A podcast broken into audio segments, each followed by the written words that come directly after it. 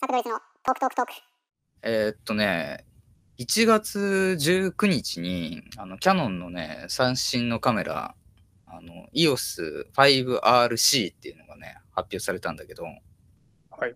ちょっとそれについて軽く話したくて、はい。あの、写真の、いわゆる、あの、一眼タイプ、写真特化のものと、えーシネマカメラっていう、えー映像を撮る用のカメラがあるんですけど、えーとまあ、それをガッチャンコしたような性能のモデルなんだよね。うーん。そう。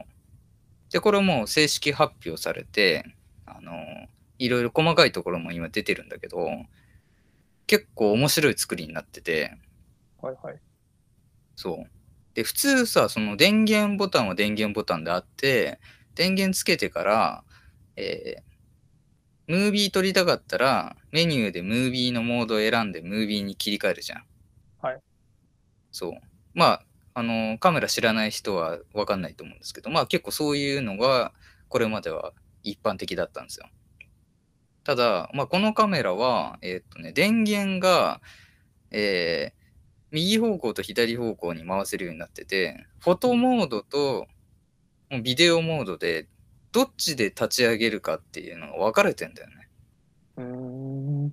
でビ、ビデオモードの方に電源を入れたら、もうビデオ用のメニューが出てきて、そのユーザーインターフェースも全部、あの、写真と動画で全く違うっていう、ちょっと変わったカメラで、ええそう。それでね、結構攻めてるなと思って、ちょっと話したかったんだ。知らなかった。ちなみになんか今の既存のキャノンのやつも、スチールと動画で若干設定変わりますよね。そうそうそう、変わるんだけど、そう。ただなんかあれが若干すぎてすごい紛らわしいというか、そうそうそうそう、そうなんだよ。あれなんかああの時見たけどなかったんだけどなって、うん。はい最初びっくりする。